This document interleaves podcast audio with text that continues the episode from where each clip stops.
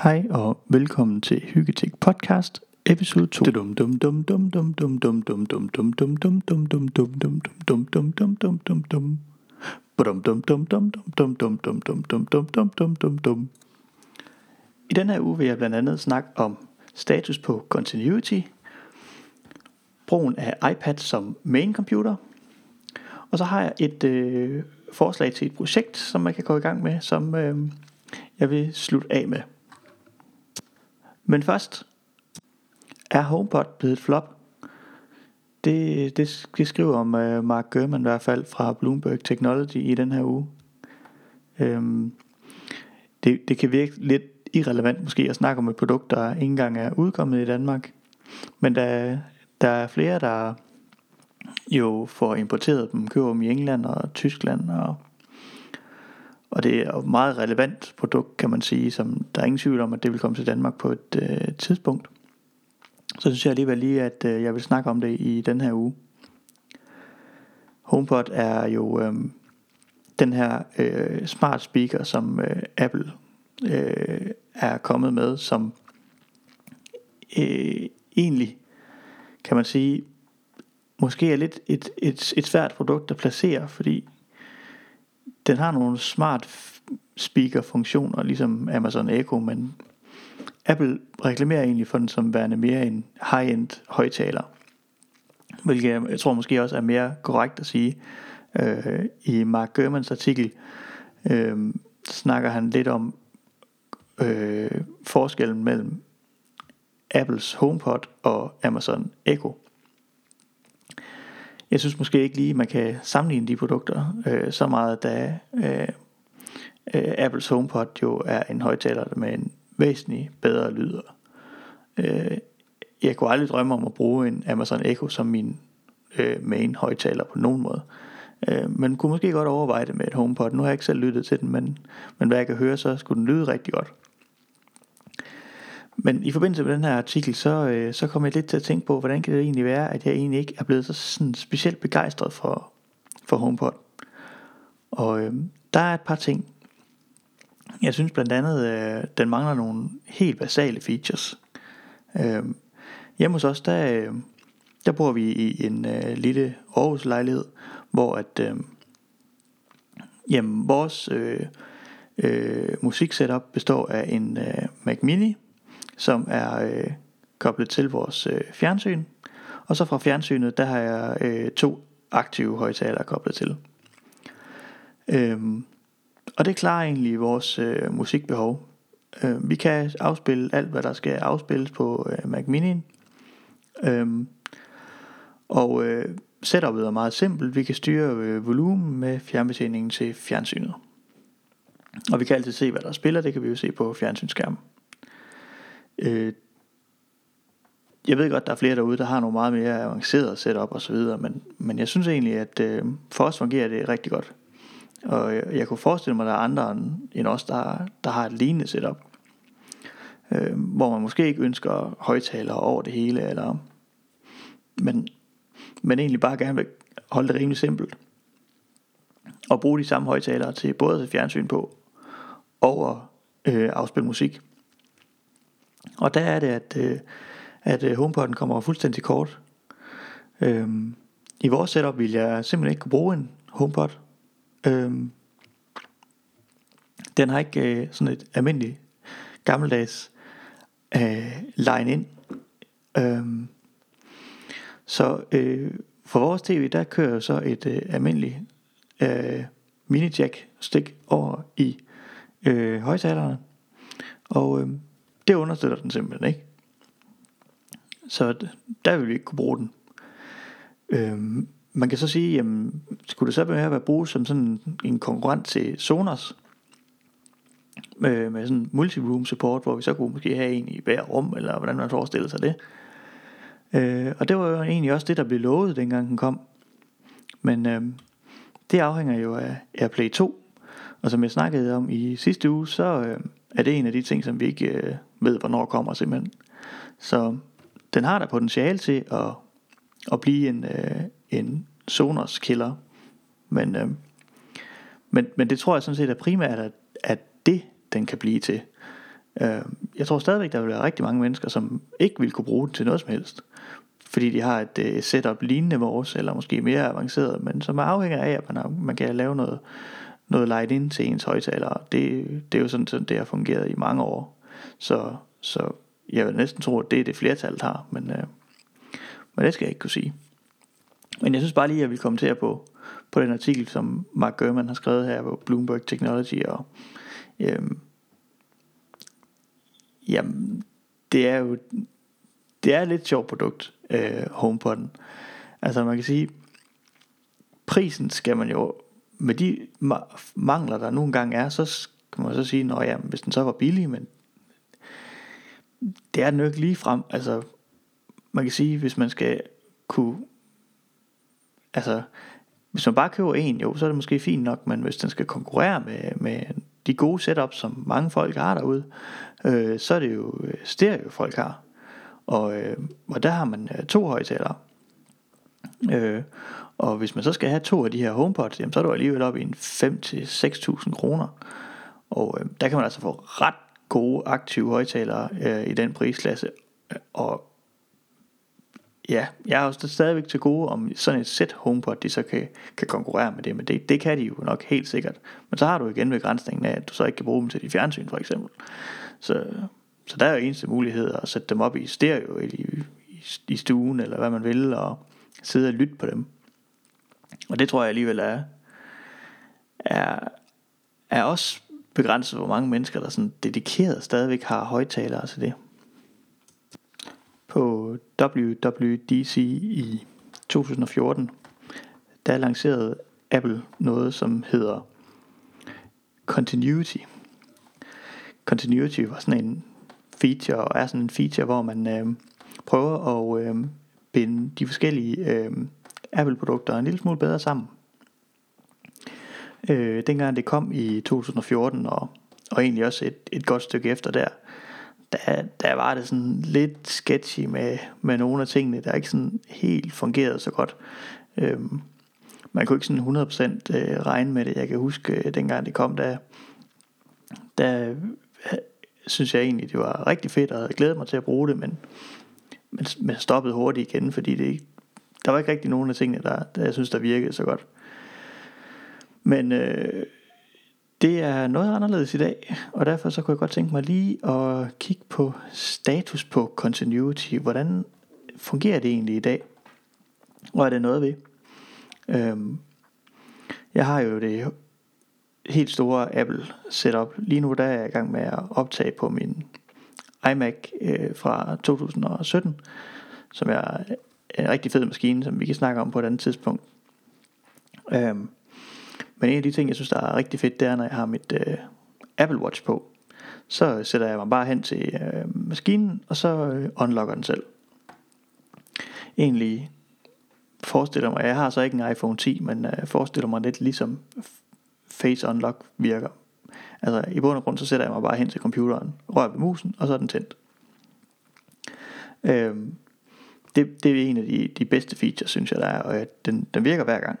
Der er ikke noget, øh, jeg har ikke en fornemmelse af, at den nogle gange dropper ud. Jeg har haft et problem med, at nogle gange, så på min, øh, på min MacBook, af en eller anden grund, og jeg ved ikke, om det er noget med en softwareopdatering, eller hvad det er, men, men der slår den det nogle gange selv fra. Øh, hvad det kan være, det, det ved jeg ikke. Men øh, hvis jeg så går ind og slår det til igen, så virker det fint nok. Rigtig fed video, synes jeg. Øh, en anden del af continuity, det er øh, airdrop. Og airdrop er jeg egentlig på det seneste begyndt at bruge ret meget.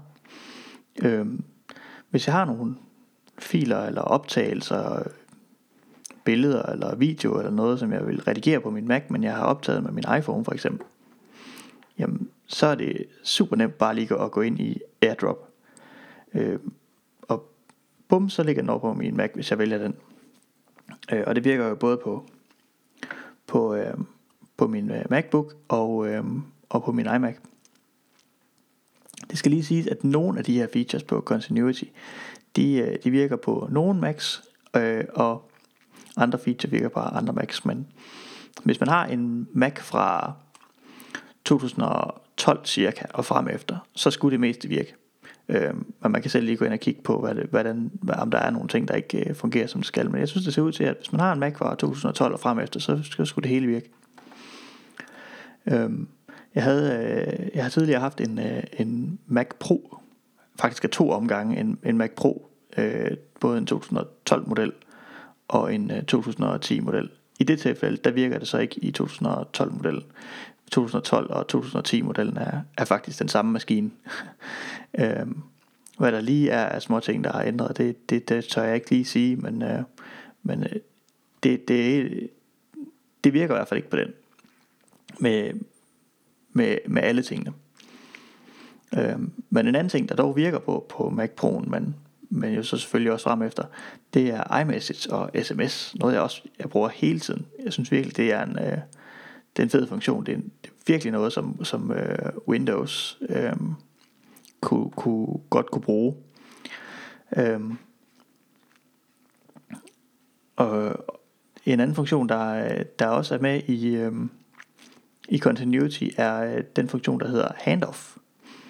Og Handoff, det er øh, den her funktion, hvor man kan øh, sidde på sin øh, iPhone for eksempel, eller øh, sin iPad, og, øh, og læse en, øh, en artikel på øh, i Safari eller Chrome. Og øh, når man så er i nærheden af sin øh, Mac, så øh, dukker, den, øh, dukker der en genvej op nede i en stok, og så kan man klikke på den, og så får man sin, øh, sin artikel op på sin øh, Mac. Super smart feature, og den virker jo også i e-mail. Øh, jeg har samtidig begyndt at skrive en e-mail på min, øh, på min iPhone, og så lige pludselig opdaget, at øh, det blev lige lidt længere end, øh, end det, jeg lige først havde regnet med. Jeg kunne egentlig godt tænke mig at bruge et tastatur. Jamen så har jeg bare sat mig hen til min Mac, brugt handoff, og så har den øh, smidt e-mailen op på min Mac, og så har jeg kunnet skrive videre. Rigtig smart. Øh, og, og, og det virker også, synes jeg, hver gang. Øh, det var ikke ligesom, altså det er blandt andet en feature, jeg virkelig kan huske, hvordan, hvor sketchy det var i starten. Øh, det var... Øh, det var kun hver anden gang, tror jeg, eller sådan, hvis det overhovedet var, var så meget, at, det, at den kom frem. Det, var, det, var virkelig, det virkede helt tilfældigt, om det virkede. Øh, men, men jeg synes, det virker, jeg synes, det ser ud til at virke hver gang nu. Øh, telefonopkald er også noget, der er en del af den her continuity øh, pakke. Og øh, det er så noget, jeg har sådan lidt mindre held med, synes jeg. Øh, fordi dels så får jeg, øh, når jeg snakker igennem min øh, Mac, så, øh, så får jeg sådan lidt klager en gang imellem over, at øh, folk synes, det lyder som om, jeg sidder inde i en spand og snakker. Og jeg ved ikke, om det er fordi, at øh, mikrofonen på min Mac, den, øh, den er dårlig, eller om det er fordi, den tager for meget rumklang med, eller, eller hvad der lige sker der. Men, øh, men i hvert fald så får jeg, øh, får jeg klager over, at det lyder dårligt. Så, øh, så det er faktisk øh, blevet sådan lidt afholdt med. Øh, det er selvfølgelig meget convenient lige at tage telefonen på ens Mac. Men øh, hvis resultatet er, at man øh, får dårlig lyd igennem, jamen så vil man jo ikke gøre det. Så, øh, så det håber jeg lidt, der sker nogle forbedringer på. Jeg vil prøve at finde ud af, hvad, hvad det er, der egentlig øh, sker der. Jeg har også overvejet øh, nu her, hvor jeg har en lidt bedre mikrofon til min Mac, om, øh, om jeg kan tage opkaldene med den, om det vil hjælpe. Men øh, det må tiden vise. En ting, som jeg bruger rigtig meget, også som er en del af Continuity, er Instant Hotspot.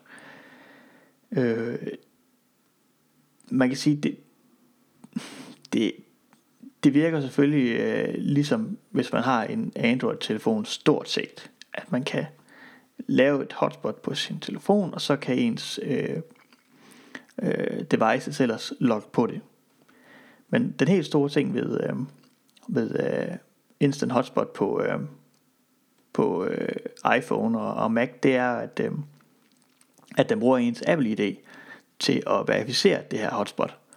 Øh, og det gør jo, at øh, hvis man nu for eksempel har en, øh, en Mac, øh, som man ikke har haft koblet på, eller en iPad, som man ikke har haft koblet på sin iPhone via Instant Hotspot før, men er logget ind via sit Apple ID, jamen så skal du ikke til at taste øh, password eller noget. Du vælger bare din øh, iPhone, og bum, sådan forbundet.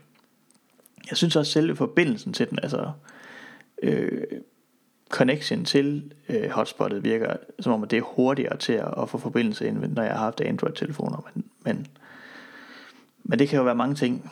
øh, interferencer og andre ting, der gør, om, om man lige har en, en god forbindelse der, hvor man er. Men, men i hvert fald synes jeg, det virker rigtig fint.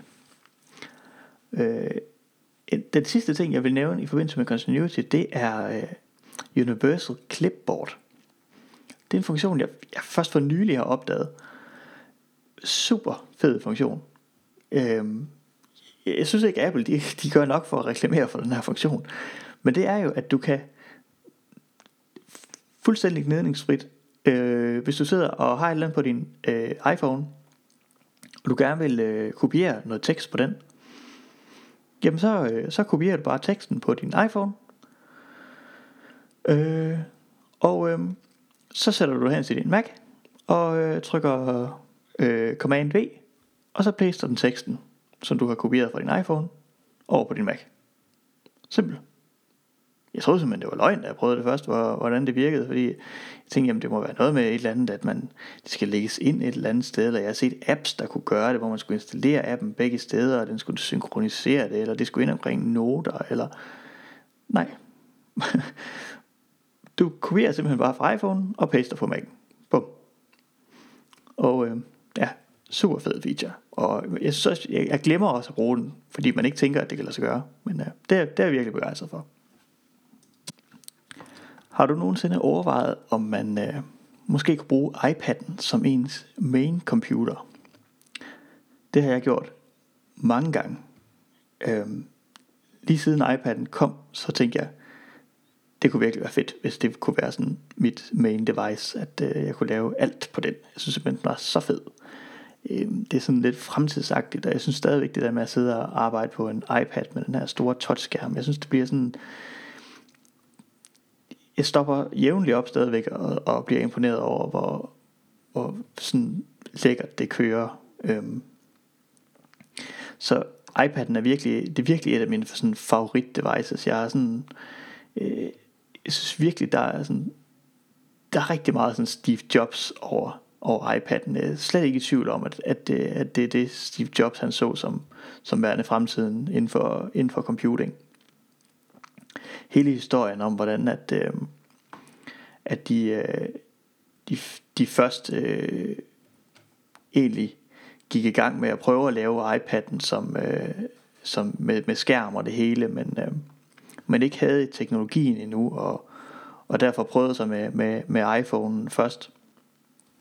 Øh, synes jeg er fascinerende, og, og han ligesom gemte projektet til de var helt klar til det, og, og ligesom jamen kom med den her iPad, der, der fuldstændig revolutionerede hele, hele computermarkedet egentlig. Det blev, den blev solgt helt vildt i starten, og, og nu er den sådan bare sådan, den tablet, der findes. Der er jo nærmest ingenting ellers i dag, udover iPad. Øh, det er jo... Øh, Android tablets er jo, er jo fuldstændig forsvundet fra markedet, og det eneste, der sådan virker som om, at der sådan sporadisk måske prøver at konkurrere lidt med iPad'en, er, er Amazon med deres, dels deres Kindles til at læse på, men, øh, men også deres øh, Fire tablets, som jo også bare altså, slet ikke er i samme liga som iPad. Øh, jeg har øh, selv haft flere iPads, både iPad mini og de første iPads, der kom. Øh, jeg havde øh, første generations iPad, jeg havde en iPad 2, øh, og jeg så netop iPad mini, så har jeg haft øh, generation 5 øh, af iPad'en.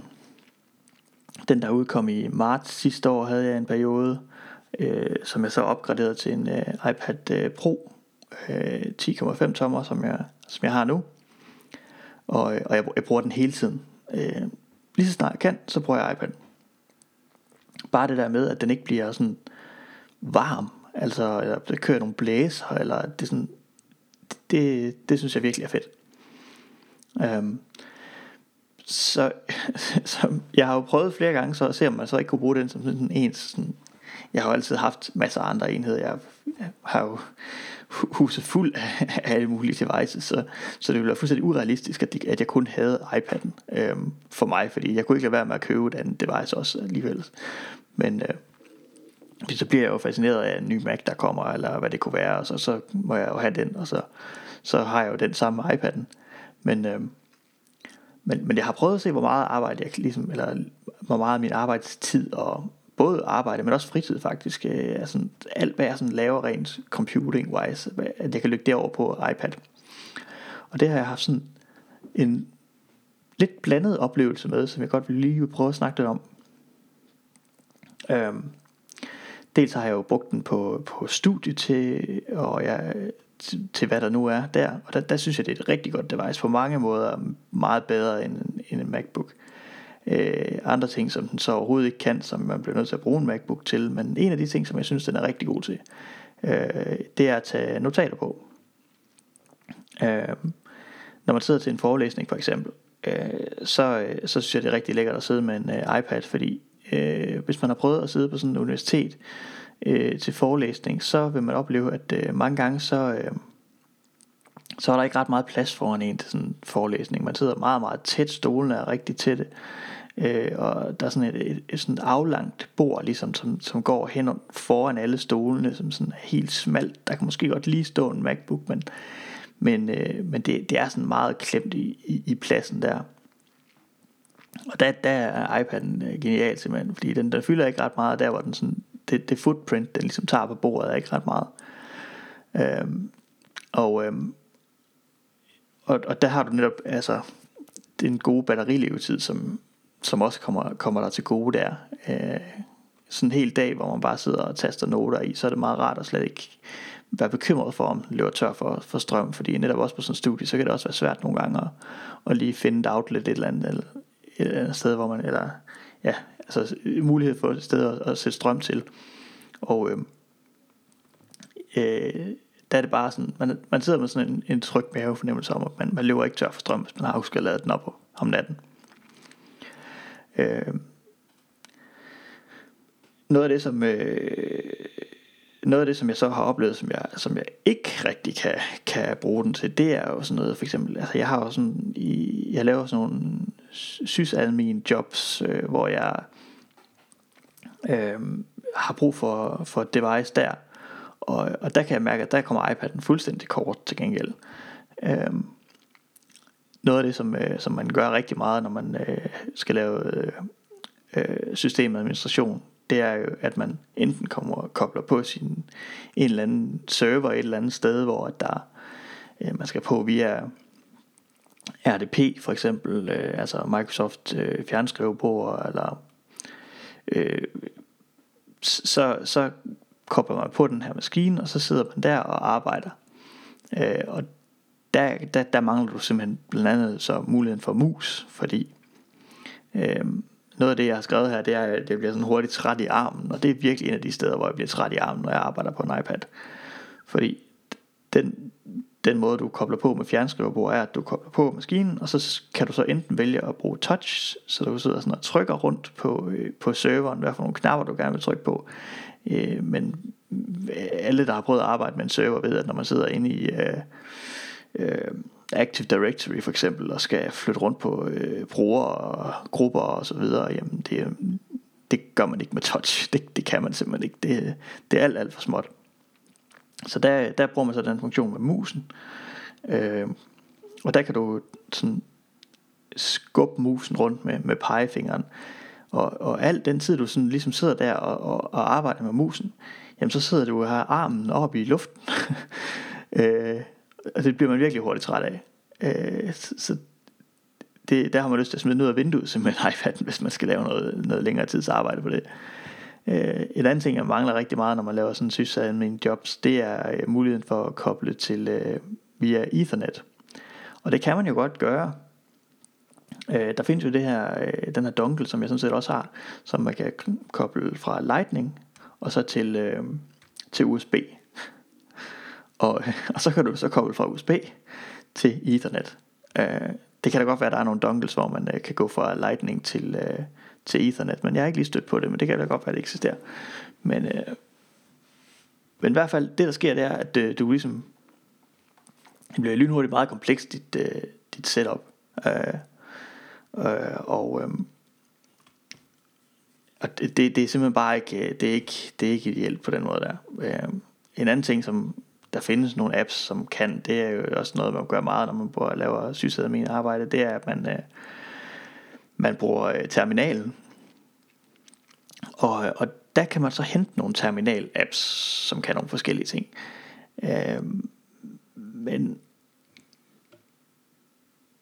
de er egentlig primært til bare at logge på via SSH, er min oplevelse. Og, og når man kobler på via SSH, så er det jo det der med, at man, man kobler på en, øh, en, øh, en server et eller andet sted. Øhm, øh, og, og så er det ligesom dens terminal, man så får. Og det kan også være fint nok. Det kan være vældig brugbart faktisk. Så sidder du der med dit tastatur og kan taste løs.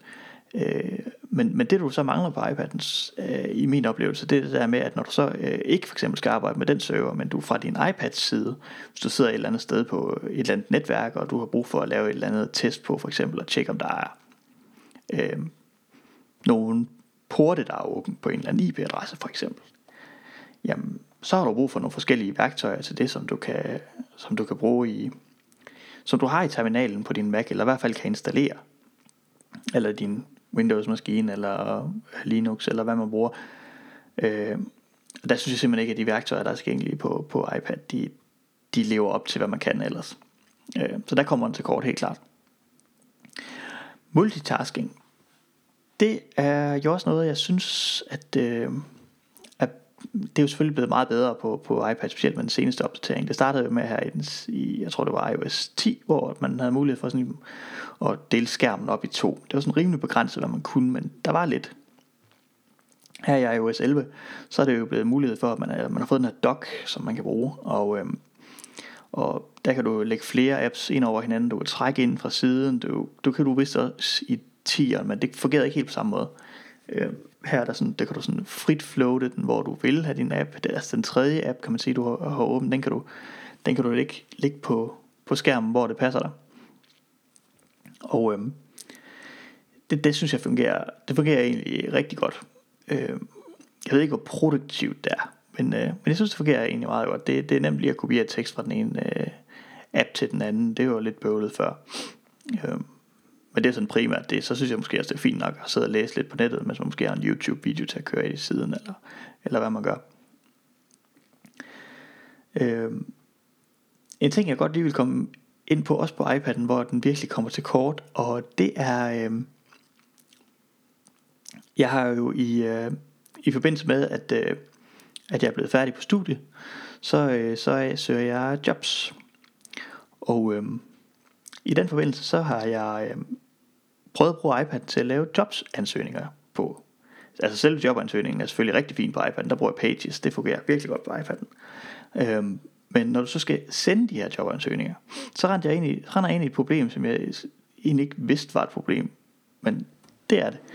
Øh, fordi man kan sige, hvis øh, du skal sende din jobansøgning via en e-mail, så er det nemt. Det virker rigtig godt. Men de fleste øh, IT-jobs, de bliver slået op på sådan nogle øh, IT-rekrutteringsfirmaer. Øh, og de her rekrutteringsfirmaer, de har så sådan nogle hjemmesider, hvor man så øh, logger ind, og så øh, søger du det her job ved at øh, uploade din ansøgning til deres hjemmeside. Og den proces, det virker simpelthen ikke på iPad'en.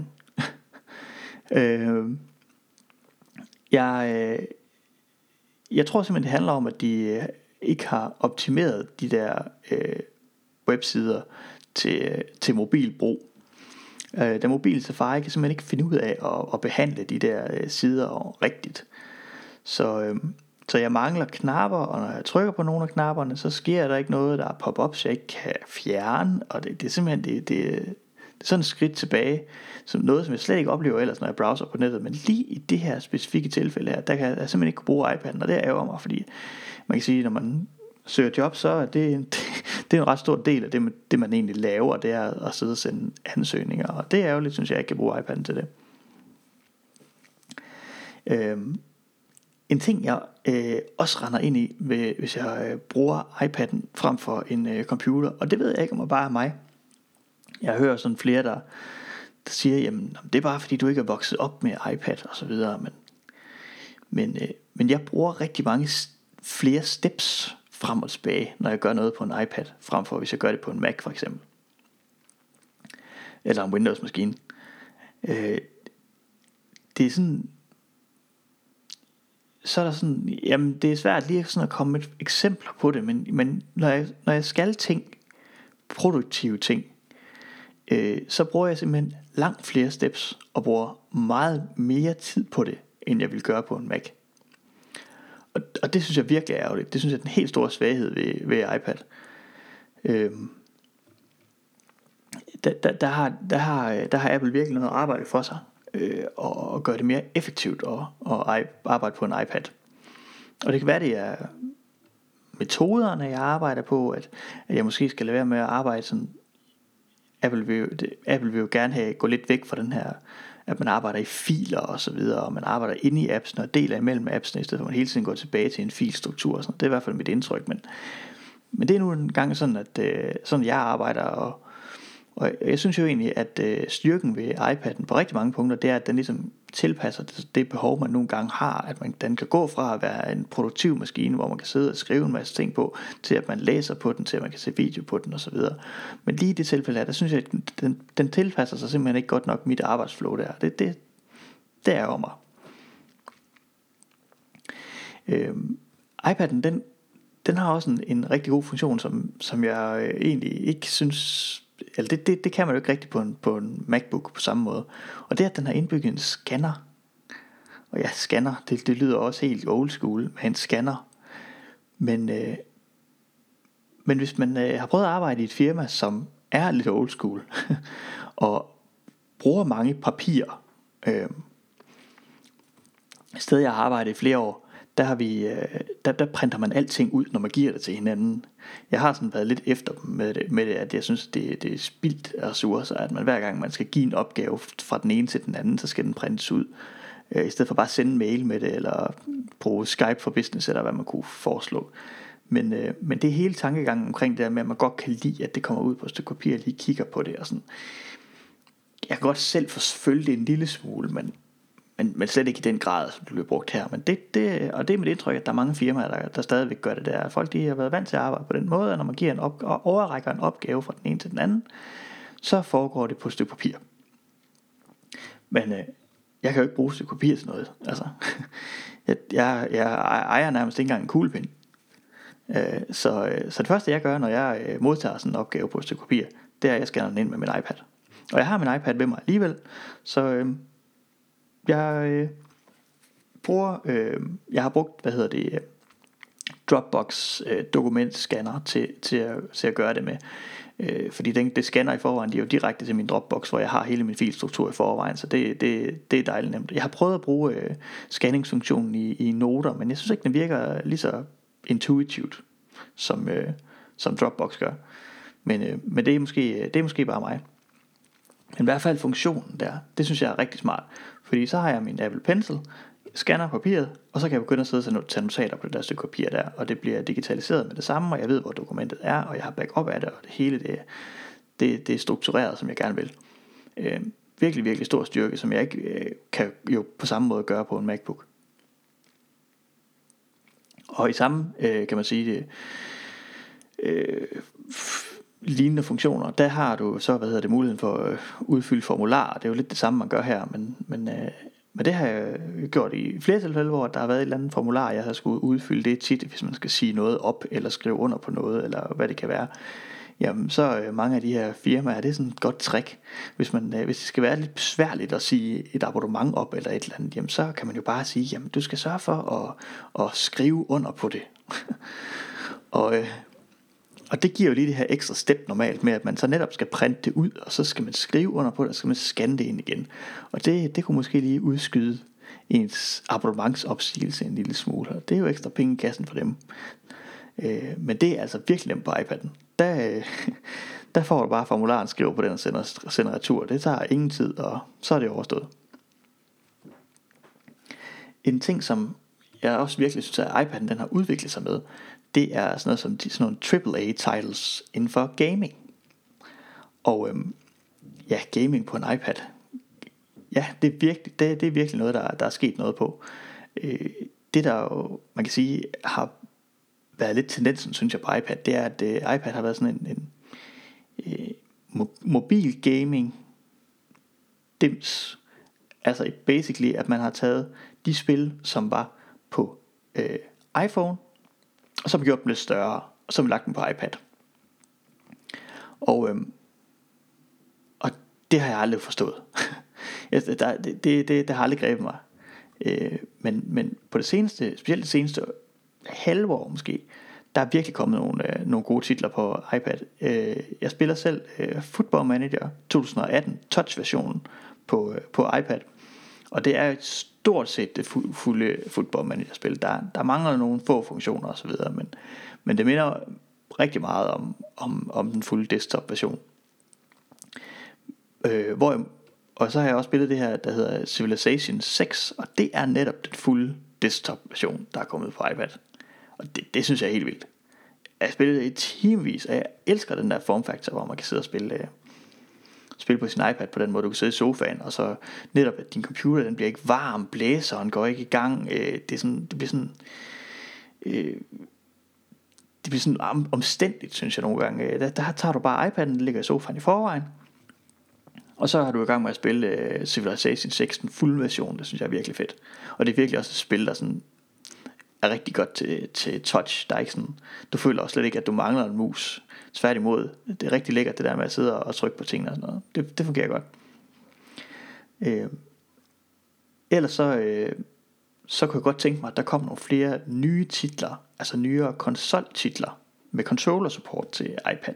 Det kunne jeg godt tænke mig, det, er det som var det næste skridt.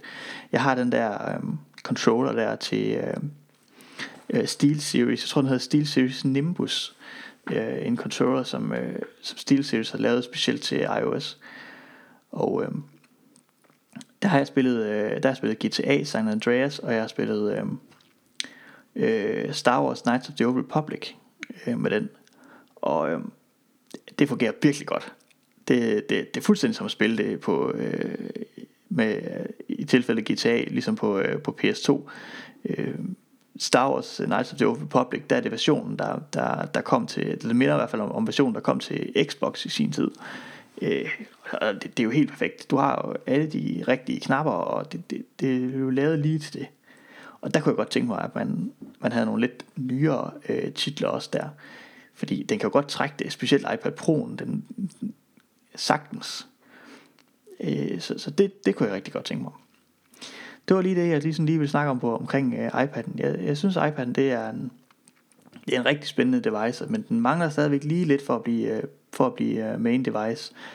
Øh, jeg håber, at den nye version af iOS øh, kan, kan gøre noget ved det, fordi jeg, jeg mener stadigvæk, at det, det sådan set kun er software.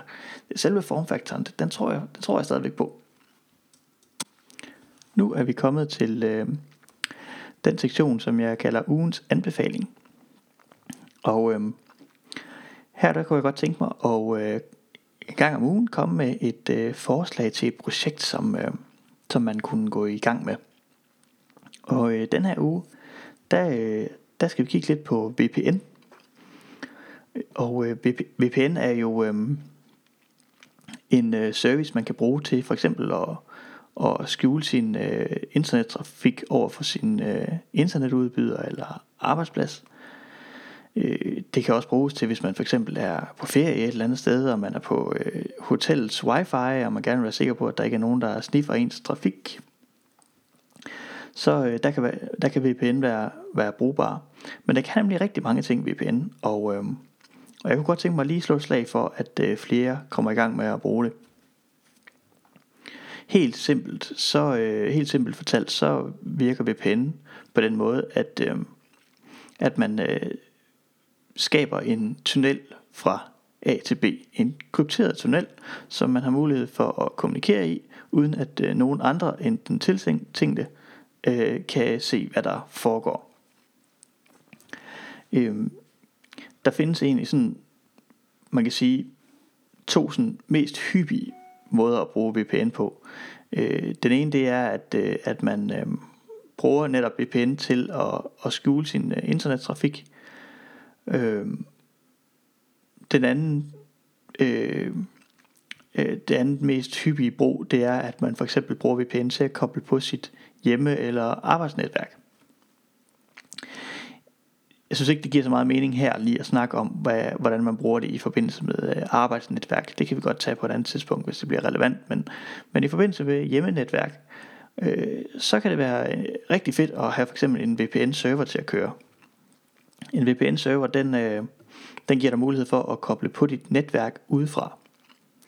Og øh, det er ikke ligesom, hvis man for eksempel øh, bruger TeamViewer.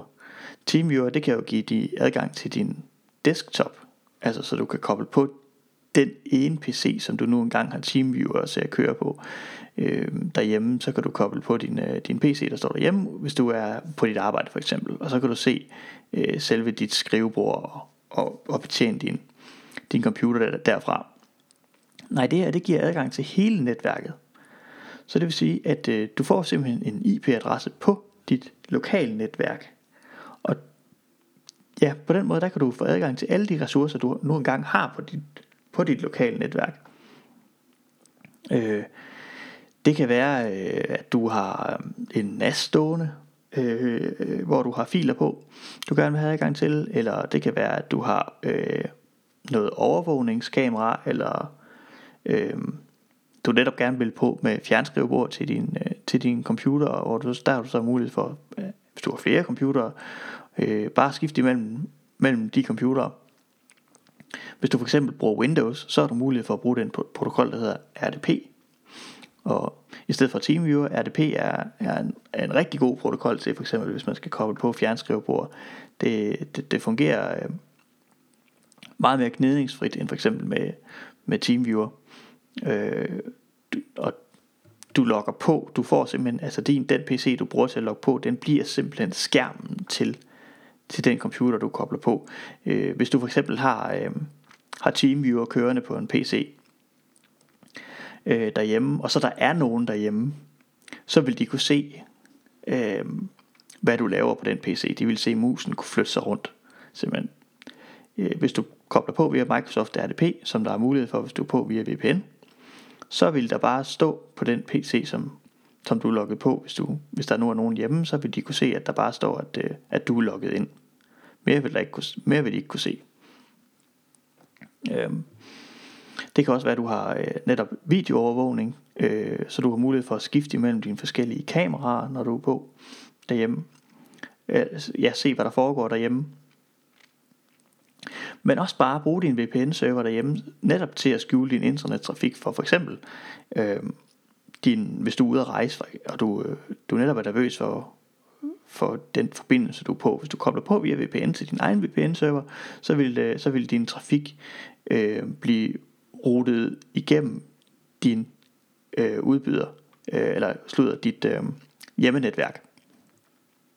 Og det eneste de vil kunne se, øh, hotellets øh, wifi for eksempel, det er at de vil kunne se, at der bliver sendt noget krypteret trafik, men andet vil de ikke kunne se. Øh, hvis man skal sætte øh, VPN op øh, derhjemme, så, øh, så findes der nogle forskellige måder at gøre det på. Og der findes også forskellige VPN-protokoller. Øh, nogle af de øh, mest brugte, det er øh, for eksempel OpenVPN. OpenVPN er sådan meget let protokol, og den understøttet rigtig mange steder. Øh, og, øh, og der findes masser af gode øh, klienter, man kan installere på sine forskellige enheder, som understøtter OpenVPN.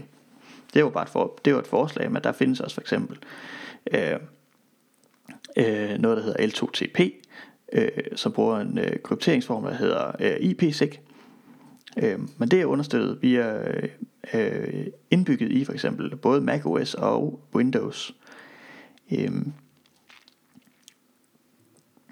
der findes også ældre øh, ældre protokoller, blandt andet der findes en ældre protokol, som I skal undgå, fordi den, den er blevet øh, officielt øh, brudt, så, så det er nemt at, at, at, at bryde den, øh, men den hedder PPTP, så hvis I ser den et eller andet sted, den bliver mere og mere outfaset, øh, men, øh, men øh, nogle enheder understøtter den, og den er meget nem at sætte op, øh, men den, øh, den er altså blevet brudt, så, så der er ikke så meget sikkerhed i den tilbage.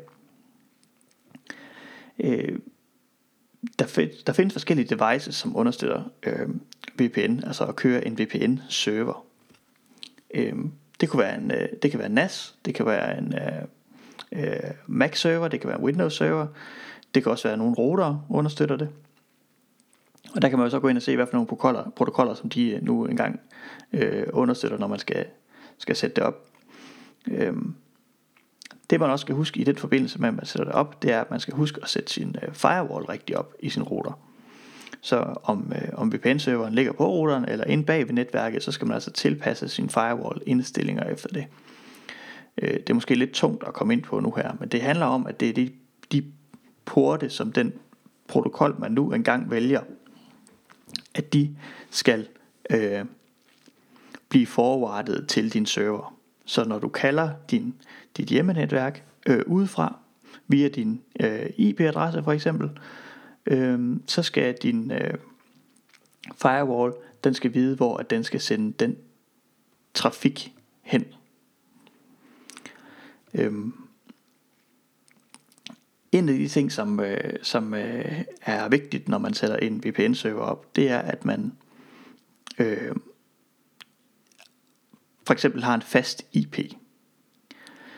En fast IP, den kan man købe hos sin udbyder. Det vil sige, når du så skal koble på din, når du indstiller din øh, klient til, hvor den skal kalde op til, så vil du taste din IP-adresse ind på dit hjemmenetværk. Men de fleste udbydere, de skifter den her IP-adresse ret tit. Så det vil sige, at den IP-adresse, som du har derhjemme på, dit, øh, på din van side, som det hedder, øh, den vil skifte en gang imellem.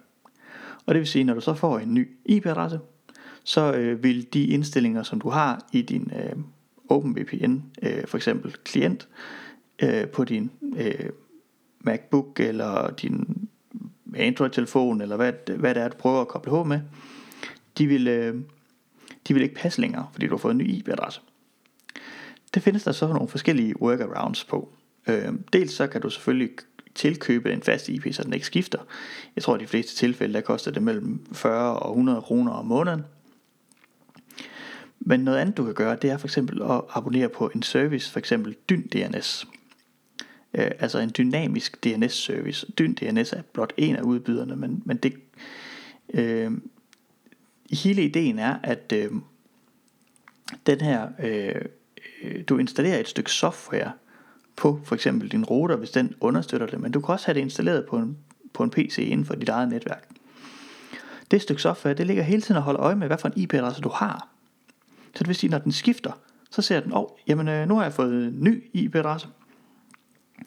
Øh, den information må jeg hellere sende til Dyn DNS.